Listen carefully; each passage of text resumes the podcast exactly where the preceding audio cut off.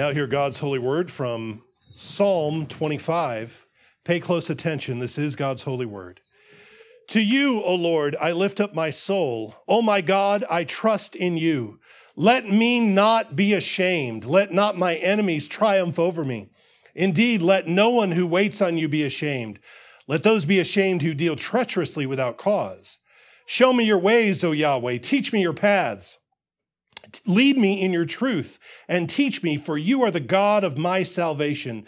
On you I wait all the day. Remember, O Yahweh, your tender mercies and your loving kindnesses, for they are from old. Do not remember the sins of my youth, nor my transgressions. According to your mercy, remember me, for your goodness' sake, O Yahweh. Thus far, the reading of God's word. Let's give thanks together.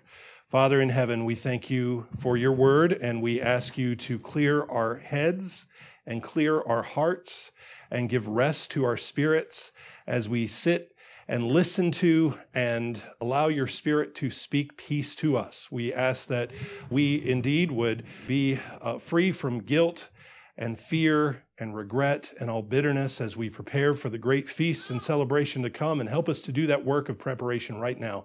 We ask this in Jesus' name. Amen. Amen. People of God, amid all of the frustrations of this year and all the craziness of, of this year, I have somehow managed to heap more indignity on myself and add to my own list of tribulations. I've set a personal record in the year 2020 for most tow trucks called in a calendar year. Thankfully, my car insurance company has uh, you know roadside assistance, so I'm not out any extra money. Uh, but two of those times, and that's not the only times, but two of those times, I got my car stuck in the mud so bad that I had to get a tow truck to pull me out. The most recent time I was on the Lake Wheeler property after chapel. A lot of you know the story. We had that that that deluge, that torrential downpour, that monsoon that came through while we were in chapel, washed out, uh, turned the driveway into a uh, sinking sand. And as I was trying to pull out, I got stuck all the way up to the, the middle of, uh, of my hubs. Uh, when, you, when you start to sink and you're driving, you start to feel, I'm not going anywhere. And you see and you feel that you're getting stuck in the mud. Not only does your car sink, but your stomach sinks because I'm not going forward, I'm not going backward, and I'm just spinning my wheels, and I'm only making my situation worse. I'm getting more and more stuck. I'm getting stuck more deeply. I'm only getting deeper into this. As troublesome as it is, and we've all, I think, known that experience of getting a car stuck in the mud, there's a predicament even worse than that, and that's to be stuck in your life. Most people have past disappointments and some people allow those past disappointments to shape them and to change their perspective on life and to color them in such a way that they continually grieve over missed opportunities and they become swallowed up in remorse over bad decisions. It, it's possible to be so fixated on regrets that all of your thoughts are consumed by the what ifs and the what could have beens. Maybe you had an opportunity to do something that you had really set your heart upon and you messed up, you made a mistake and you threw it all away. Or maybe you were told, don't do that, don't go there, don't, don't try that, but you did it anyway. And you you you feel so dumb that you missed the signs. You were told not to do that and you did it and you missed the signs and you messed up. Or you were given an occasion to do the right thing or, or say the right thing, but you froze in that moment of truth and you failed and you squandered that opportunity, and now you can't forgive yourself. Or you held the thing that you wanted in the palm of your hand and you dropped it. You had it and you let it slip through your fingers, and now you are living in sorrow over that missed or lost thing.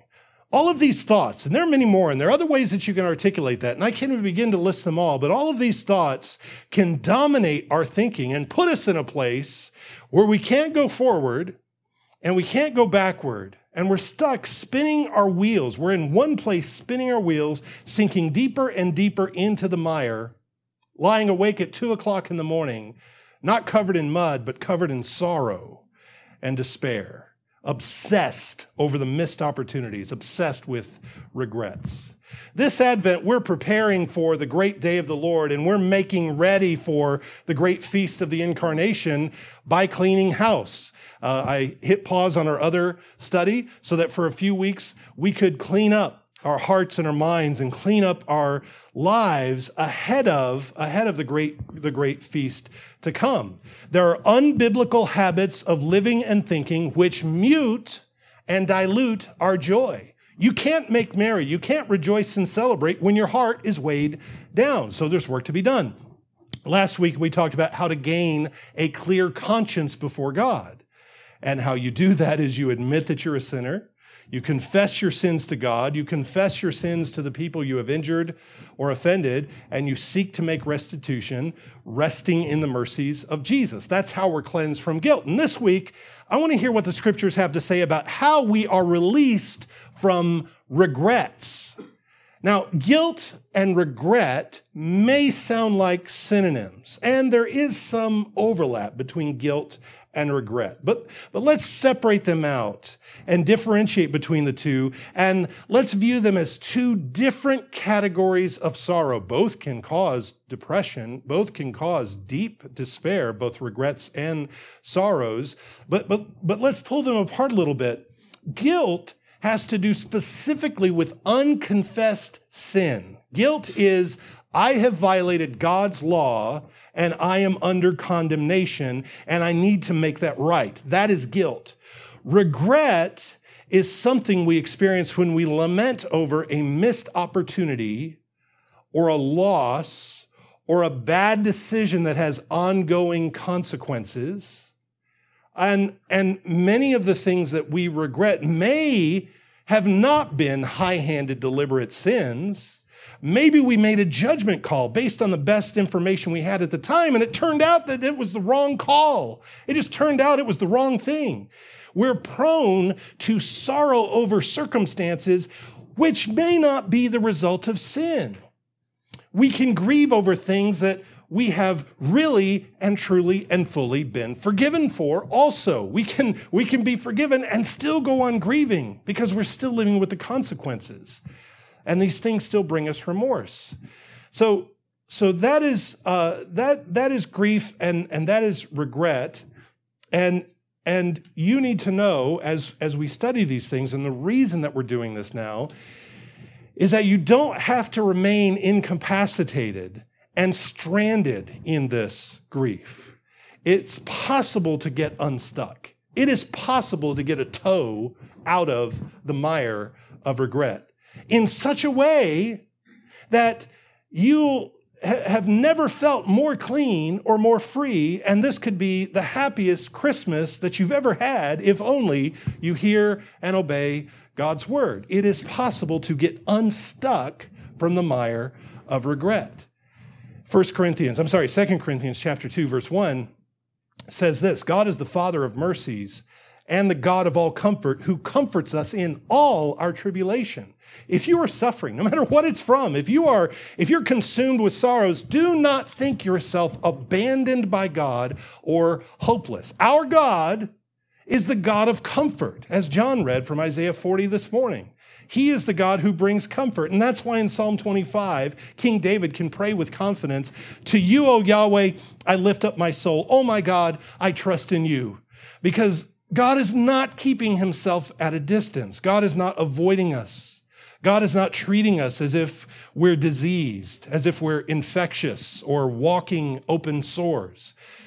David knows that he can trust the Lord without reservation because God has drawn near to him all kinds of other helpers, all other confidants, all other friends, all other counselors might abandon him, but David knows the Lord is not going to forsake him. So, based on this confidence, David opens up about his shame. He says, Let me not be ashamed. Let no one who waits on you be ashamed. Shame is one of the immediate consequences of sin and in fact, shame is a blessing of God's grace in that when we sin, we immediately know that we've done something wrong. We know that something is out of joint. We know that something isn't right. Shame is an acute sense that you are unacceptable. You've been exposed. Your secret is out. You're disgraced. You feel humiliated. You feel less than human. It's, it's, it's, everything's out of joint. It's not right. Adam and Eve ate from the forbidden tree, and immediately their eyes were opened and they're ashamed.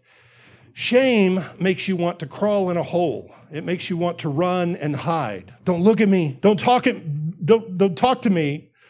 Um, don't have anything to do with me. I'm so ashamed. I'm sure we have a memory or two. We all have a memory where our mind goes back to something we did or something we said a long time ago where every time we, we think of that thing and that little image plays in our mind, we shrivel up inside and we want to curl into a ball and we die all over again. Even if you have confessed your sin, and even if you know that you're forgiven and that you've been restored and set right, still the remembrance of certain sins still brings residual shame. It feels like the whole thing is brand new, like it just happened, no, no matter how long it's been.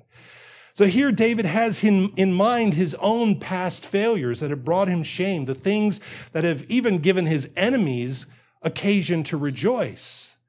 And he prays for deliverance from that shame for the Lord to point to him to a future away from that shame. So, verse 4, he says, Show me your ways, O Yahweh. Teach me your paths. Lead me in your truth and teach me, for you are the God of my salvation. On you I wait all the day. Guide me, direct me out of this. Get me into truth. Let all of that past fade into the background. Cause that to become a distant memory so that I'm not obsessing over it. I'm not going back over it and over it and over it in my mind but it's so far behind me that I just I can't put it all together. It it it, it, I, it it's gone. It's fuzzy. It's it's distant.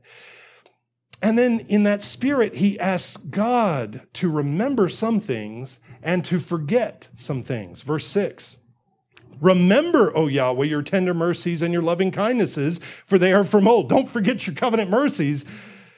Do not remember the sins of my youth nor my transgressions. According to your mercy, remember me for your goodness sake, O Yahweh. When you consider me, Lord, consider me through the lens of your covenant love for me. If you look at me outside of your covenant love, you're going to see a broken, empty shell of a sinner, not even a full human. You're going to see something that's a mess. That's why I'm taking shelter in the refuge of your covenant. So when you look at me, look at me through the rainbow. Look, look at me through the blood on my door. Look at me through the sacrifice. Look at me through your promises to me, but please do not look at me through my sins, especially the sins of my youth. He names those specifically. The sins of my ignorance, the sins of my immaturity, the sins of my foolishness. Don't look at me through those things. I, I melt just to think about the horrible things and the, and the foolishness and the stupidity of my past. Don't look at me through those things. Those things bring me great pain whenever they come to mind. I'm ashamed of the man that I was, David says. Lord, I'm asking you to forget those so that I can forget those. Because if I know that you've forgotten them, God, in your infinite wisdom and knowledge, if I know that you've put these things behind your back, then I can. Then I can put them behind my back. So according to your mercy, remember me from now on. And then his hymn and his prayer reaches into the future. Listen for the shalls of the next few verses. Verse 12. Who is the man who fears Yahweh? Him shall he teach in the way he chooses. He himself shall dwell in prosperity, and his descendants shall inherit the earth. The secret of Yahweh is with those who fear him, and he will show him his covenant. My eyes are ever toward Yahweh, for he shall pluck my feet out of the net. As a man who fears the Lord, here's where I'm headed. These are all the things that are going to happen to me. He shall teach me in the way that he chooses. He's going to correct me and guide me. He, he shall give me prosperity. I shall dwell in prosperity. My children's children shall inherit the earth. And the next time I come close to calamity, he shall pluck my feet out of the net. So David's gone from an orientation toward past shame and the sins of his youth and the and the foolishness of his past. He's gone from an orientation away from former shames to a future perspective on the coming blessings and providences of God. And he says, When you look at me, O Lord, consider me according to the man I am becoming and not the man I used to be. View me as a finished product of your grace and not the waste and the sinner that I was. Is there anything more refreshing and more cleansing to know that God answers this prayer? Number one, do you believe that God answers this prayer? How do we know that God answers this prayer? Because it's in the Psalter and He told us to sing the Psalms. So He's not going to give us empty prayers to pray. He's not going to give us flowery words that just sound nice on a, on a calendar or, you know, just something you can cross stitch and isn't that cute. These are prayers that He wants us to pray. And if He tells us to pray these prayers, that means He's going to answer these prayers. Is there anything more refreshing than to know that God wants to hear this prayer from you? Forget the sins of my youth. Put my shames behind me. Set me toward a glorious future full of your providence and blessing. Is there anything more refreshing to know that God views me and you, repentant sinners whose lives are hidden with Christ in God, that He views us not as who we used to be, but who we are going to be? That the God who knows everything, the God who knows your secret thoughts and the hidden counsels of your heart, the God who sees you and hears you when no one else can, the the God who knows everything about you chooses to view you not through your worst and your weakest failures of your past, but through your glorified and perfected future. Because he sees you through Christ and he's well pleased with his son and you are in him. So God does not simply tolerate you. God delights in you. So we can pray Psalm 25 with confidence. God, help me shake off my shame and set me toward this future that you have for me. Now, I could stop there and say, now go do this. Go do this, pray this, and do this, and be warmed and filled, and let's eat. But I'm afraid that our regrets are too dug in. I, am afraid that our regrets are too much a part of us. So we have to do a little work to dig them out and expose them. Why do we carry these litanies of self criticism around with us? Why do we nurse them? Why do we bring them out on a cloudy day only to make ourselves more despondent and more hopeless and more sorrowful? To what end do we keep this catalog of remorse? What kind of theology are we living under? And what kind of gospel are we preaching to ourselves when we do this? So let's look at three sources of regret and see what God's word has to say about them. I want to look at false standards that we are living under that aren't God's standards. I want to look at bad decisions with ongoing consequences that we have to interpret biblically. And then I want to look at the depth and scope of God's mercies. And uh, we'll, uh, we'll go through these in order. One common fountain of regret, one common source of regret is our slavery to synthetic standards of righteousness. Um, I expect myself to do this. I expect myself to have this kind of life. I didn't achieve that. And so I regret all of the decisions I made that caused me to fall short of that thing. Or there are external expectations placed upon me, extra biblical codes of righteousness that I have submitted myself to. I have failed to live up to them, and now I regret the failures. I regret the things that I did not do. Um, we, we either tend to prop up our own set of expectations for what good and moral and decent people do, or we allow ourselves to be subjected to someone else's expectations, someone else's law, and then inevitably failing to measure up to either of those standards, we are left ashamed and regretful and without any means of justification toward those standards. This is the thing about false gospels, they can't save. False messiahs can only blame you and leave you feeling rotten. They can't redeem you. They can't justify you. There's, there's no one who has kept that law perfectly. And so, who is the Savior who will redeem me and keep that law perfectly before the face of the Father? It can't happen. They can't redeem you. It doesn't work. And yet, we willingly and repeatedly enslave ourselves to extra biblical law codes and expectations all over the place. And then we judge ourselves by them rather than the law of life. So, so what are some of these? A, a man may believe that in order to be a righteous and holy, respectable person, he has to attain a certain level of professional success. And if he owns a boat and if he has a beach condo and he takes his family on exotic uh, vacations every time school's out, then that would be proof that he had worked hard enough, that he had done all of the right things. But because he can't do any of those things, and he has neighbors or relatives who can, then he must be the failure. And he finds himself stuck in regret for a whole series of missed opportunities that brought him to this place in life. He thinks that he's a disaster because he's comparing himself to these other expectations. He's holding himself to a standard that God doesn't hold him to. A young woman may be burdened by the expectations of other people to finish college. You know, at least get a master's, right? I mean, at least, right? If you go further, that's fine. And do that because that's what all the really smart people do. And you got to have, you know, the university tell you you're smart, or else you're not smart. You know that, right? You're not smart unless you have a university tell you you're smart.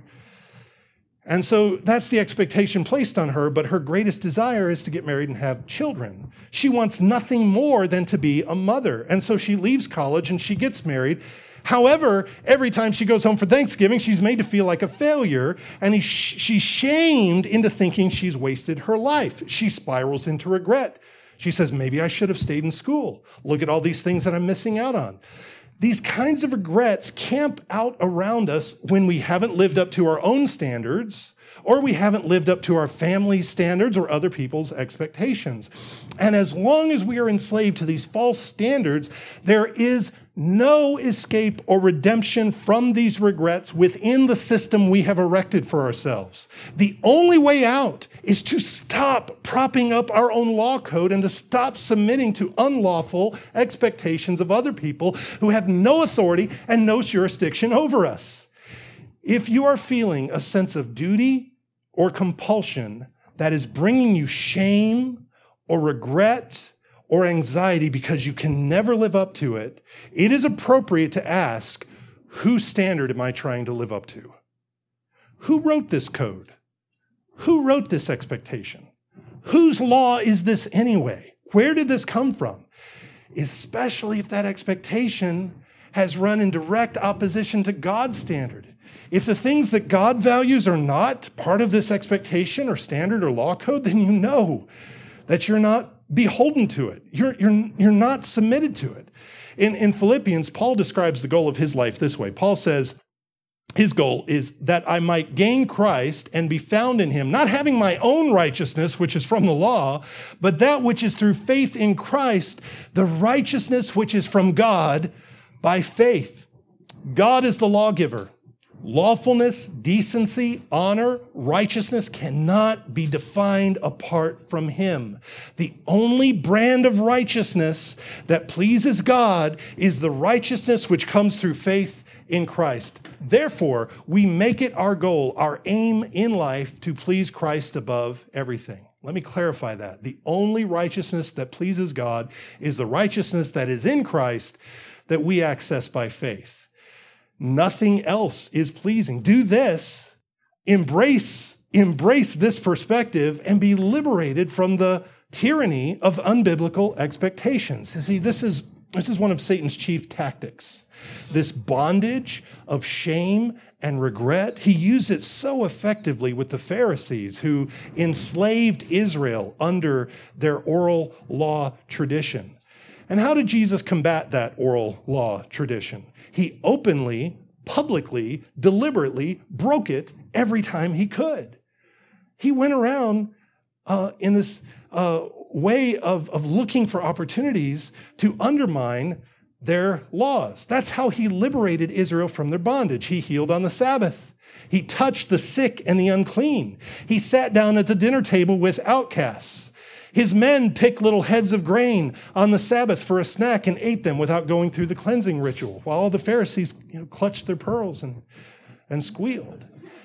And never for a second, never for a second was Jesus transgressing his Father's law. The Father was well pleased with the Son every moment of his life. Jesus was pleasing to the Father, but he disgusted the Pharisees because he didn't conform to their expectations. And then Jesus called them the sons of their father, the devil, because their agenda of shame and virtue signaling was satanic. Satan runs this, the very same play today through modern Pharisees of all kinds who scold you into submission, who shame you into compliance. You don't love your neighbor unless you do what we say. We define how to love your neighbor. You know, we, the ones who think it's okay to chop up babies in their mother's wombs, we've got a corner on loving your neighbor, and we get to define what that looks like. You're a bigot unless you're accepting of all the weird things we establish as normal. If you don't accept these weird things that destroy lives and cause all kinds of problems and hurt and pain and death, unless you accept these things, you're a bigot. You see, what they're doing is they're just drafting new statutes and new ordinances which are forever changing. And there's nothing in those to save, there's nothing in those to redeem. There's no way of keeping these laws. Child of God, the Lord Jesus has delivered you from all of this. If your biggest regrets have to do with your failure to live up to someone else's expectations or even your own unbiblical expectations, you have to turn loose of those regrets. Reject them. Invest yourself in a pursuit of a life that is pleasing to Christ alone. And if you have the courageousness of Jesus, if you have a little holy honoriness, be like Jesus and look for ways to openly, publicly, deliberately break the superstitious extra biblical law code whenever you can. You take that however you want. The, uh, uh, the second one, another source of regret, is bad decisions that have ongoing painful consequences, which we're not processing biblically we're not thinking clearly about the results or the consequences of bad decisions. When I say bad decisions, I mean something that didn't turn out the way you expected or intended or planned. It may be a bad decision in retrospect when you when you um, look back with your current wisdom and maturity, and you, you just can't believe what a knucklehead you were back then. If you had the same decision to make today, you would do something different with the benefit of hindsight. Or it may be a bad decision that was on the outset a good decision based on the best information that you had at the time, but your information was biased or wrong or incomplete. You got counsel, you prayed about it, you plowed ahead, and it still didn't turn out the way you hoped. And now looking back, you think, oh, I just wish I would have done the other thing, or wish I'd have done something different. I wish I would have went somewhere else. Or in many cases, we have to be honest, there's no letting us off the hook. In many cases, the decisions that we regret, we were being absolutely foolish. There were all kinds of warning signs, and, and we blew right through them. We were prideful and we were arrogant. We determined to do what we were going to do no matter what anybody said, and now we're still paying the price. If you discern that there was an element of sin, of sinful pride, of sinful foolishness in your poor decision, well, that goes over in the category of guilt. And you know what to do about guilt. Admit you're a sinner, confess your sins before God, confess your sin to other people who you've injured or offended, and then rest in God's forgiveness. That's what you do. If you've done that and you're still torn up about it, hang on. We're going to talk about the mercies of God, the depth and scope of God's mercies. But if you are regretting decisions that didn't pan out for lack of information or lack of maturity or, or, or no foreknowledge, and you're still grieving over those decisions in a way that has incapacitated you and has you stuck, then that's a theology problem. And we can correct that. Because there are some lies, or there's some errors that we tell ourselves in the depth of regret. Here's one lie I should have known the future. I should have known how that was going to go. I should have known what was going to happen. Here's what you need to know all human decisions are made without the benefit of seeing the future. Every single human decision is made without the benefit of knowing what's going to happen. Every time you make a choice, small or great, you are operating with limited information. And here's the other part of that God does not expect you to know the future. He knows you don't know the future. That's not a secret to him. He doesn't think, well, they, they should have seen what would have happened. No, he knows you didn't know the future because God created you without foreknowledge. And he doesn't judge you based on your lack of foreknowledge. Don't, don't regret when you re- regret the past. Don't regret your failure to read the tea leaves or, or, or read the fortune cookie or look in the crystal ball because none of those work. God alone knows the future, and your future is in his hands. God has complete foreknowledge, and God is sovereign. He knows the outcome before you did, and he didn't stop you. Therefore, your decision did not thwart his eternal plan for your life or for his kingdom. Jeremiah 29, God says, I know the plans I have for you, declares Yahweh. Plans for welfare and not for evil, to give you a future and to hope. Proverbs 19:21. Many are the plans in the mind of a man, but it is the purpose of Yahweh that will stand. Proverbs 16:9. The heart of man plans his way, but Yahweh establishes his steps. You are not expected to know the future or even know an outline or a schematic of the intersection of God's sovereignty and man's duty. You're not, you're not required to do that. You are expected to be faithful with what you have been given and to rest in the truth that God does know the future and that all of his plans, all of his plans end in his glory and your blessing. You are not required to know the future. So if your regret is, boy, I should have known what was coming. How? How? You didn't know the future. Don't, don't think that you were supposed to know the future. Secondly, uh, another lie we tell ourselves is I have a high degree of control of the world around me. It's up to me to make perfect decisions and to guarantee all outcomes, and God holds me personally accountable for all of it.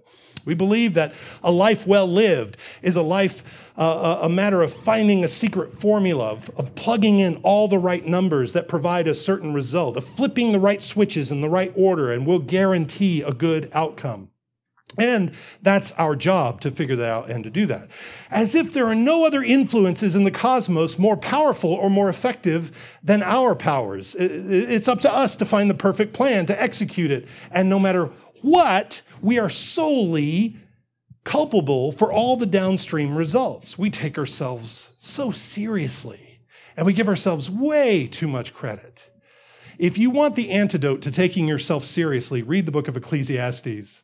Ecclesiastes 9 says, I returned and saw under the sun that the race is not to the swift, nor the battle to the strong, nor bread to the wise, nor riches to men of understanding, nor favor to men of skill, but time and chance happen to them all. You can do everything right. You can do everything you're supposed to do, and you can still fail. You can still not get the outcome you, you expect. There will be something inevitably that you can't control, that you can't predict, that you can't plan for that will change the outcome and will give you an imperfect result. That is a very hard pill for perfectionists to swallow. Because perfectionists believe if you do everything right up front, you are guaranteed a result. And that's just not reality. This teaches us humility and to put way less confidence in ourselves. You all know James 4.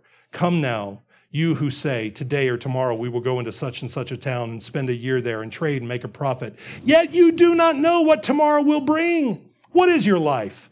For you are a mist that appears for a little time and then vanishes. You're a mist.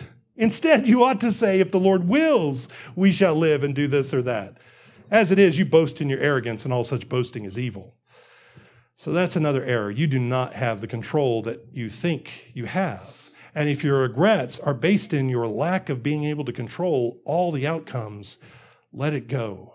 Put it away. One more error that keeps us enslaved to regret for bad decisions is I cannot give thanks for failure. We believe that failure is, is such an impossible unfortunate, terrible outcome that there's no way to rejoice even in failure or to give thanks for failure. There's so much shame associated with our regrets, there's no room for gratitude. Let me ask you a quick question. Did you ever feel regret over falling off your bicycle when you were a kid learning how to ride a bike? Did you get off the bike and say, "Man, I really regret trying that. That was man, that was dumb of me to try riding a bike and I fell off. I should have known what was going to happen. I was going to fall off and I was going to skin my knee." You ever feel regret over that? Is, is regret how you would describe that? Do you ever feel regret over coloring outside the lines or dropping a ball the first time you tried to catch a ball? Did you regret that? No. Why not? because it was all part of the learning process. There's no shame. Try again, try again, try again, do it again. And you cheerfully get back up on the bike. You cheerfully say, Dad, throw me the ball again. You cheerfully say, Give me another coloring page. I'll do better next time. Cheerfully. There's no shame. Then, somewhere around, around grade school, we start to associate shame and dread and failure with the learning process. You, you didn't just make a mistake, you failed right? And, and all the slip ups and all the errors that come anytime you're learning something new now have this moral component to them. Now, a slip up or a failure or mistake, you're not trying hard enough. You aren't applying yourself. We start to interpret all of our errors that way. And we miss the blessing of giving thanks to God for all things, including the shaping of mistakes, including the lessons that mistakes bring us. Learn from them. Don't keep making them, but give thanks for them. Romans 8:28 says all things work together for good to those who love God, to those who are called according to his purpose. All things work together for the glory of God. All things includes your failures. All things include your mistakes. All things include your bad decisions. So give thanks for them. That's how he's working out his purposes. That's how he's maturing you. In Ecclesiastes 7, in the day of prosperity, be joyful, and in the day of adversity, consider God has made the one as well uh, as the other. God has made the day of prosperity, God has made the day of adversity. Give thanks for both of them. Both are from the hand of God to remind us who is the potter and who is the clay. In Romans 5, we rejoice in our sufferings, knowing that suffering produces endurance, and endurance produces character, and character produces hope, and hope does not put us to shame because God's love has been poured into our hearts through the Holy Spirit who has been given to us. Give thanks for the process that God is working out in you, and your gratitude will put regret to flight. Your gratitude will put shame to flight. One last reason for regret we'll consider today is our lack of comprehension of the depth and the scope of God's forgiveness.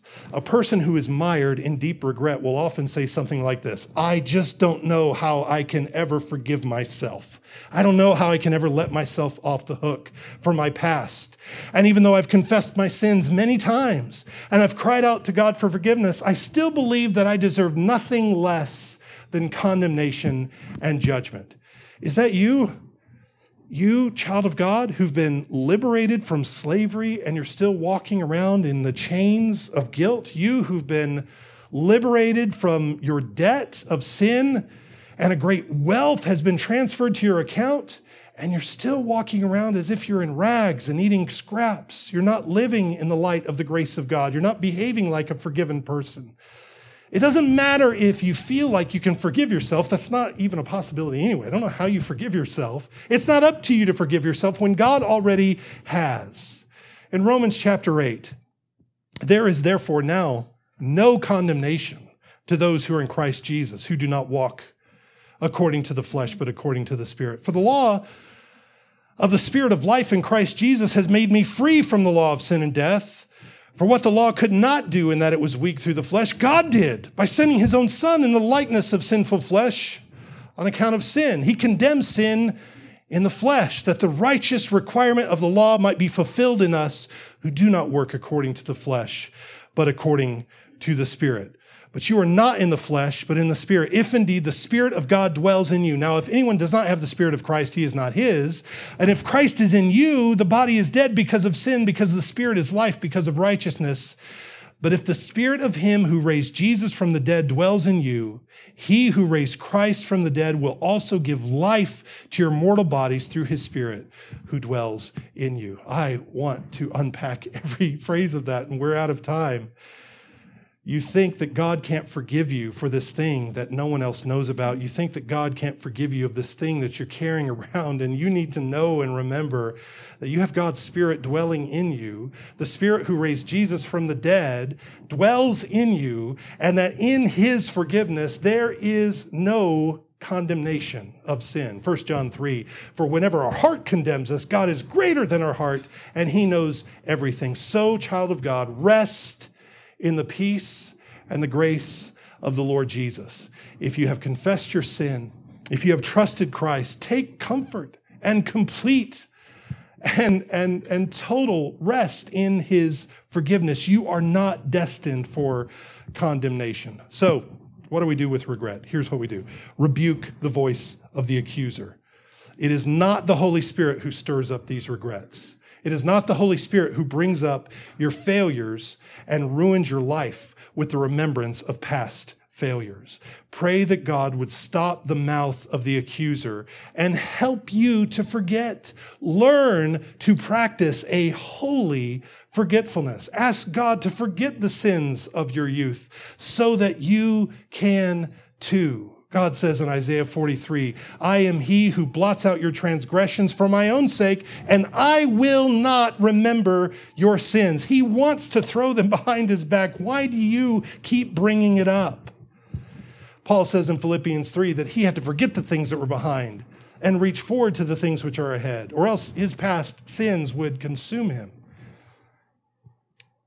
Point out your regrets one by one by one, isolate them and ask God if there's anything that I have not confessed by way of sin in any of these things, Father, please forgive me. And please forget them so that I can forget them, so that I can put them behind me. Forget them, forget them, forget them. And when they come up again, forget them again. Actively forget them. Rebuke the accuser, release, and forget all of your past failures. And remember your identity that you live to please Christ alone. Clean your house of regrets this Advent and so rest in Christ. Let's pray.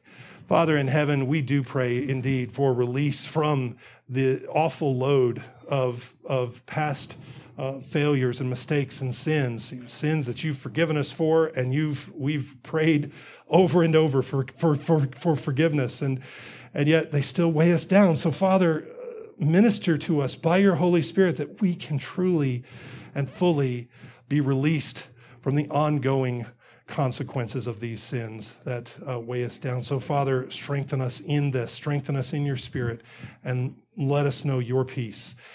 In Jesus' name we pray. Amen.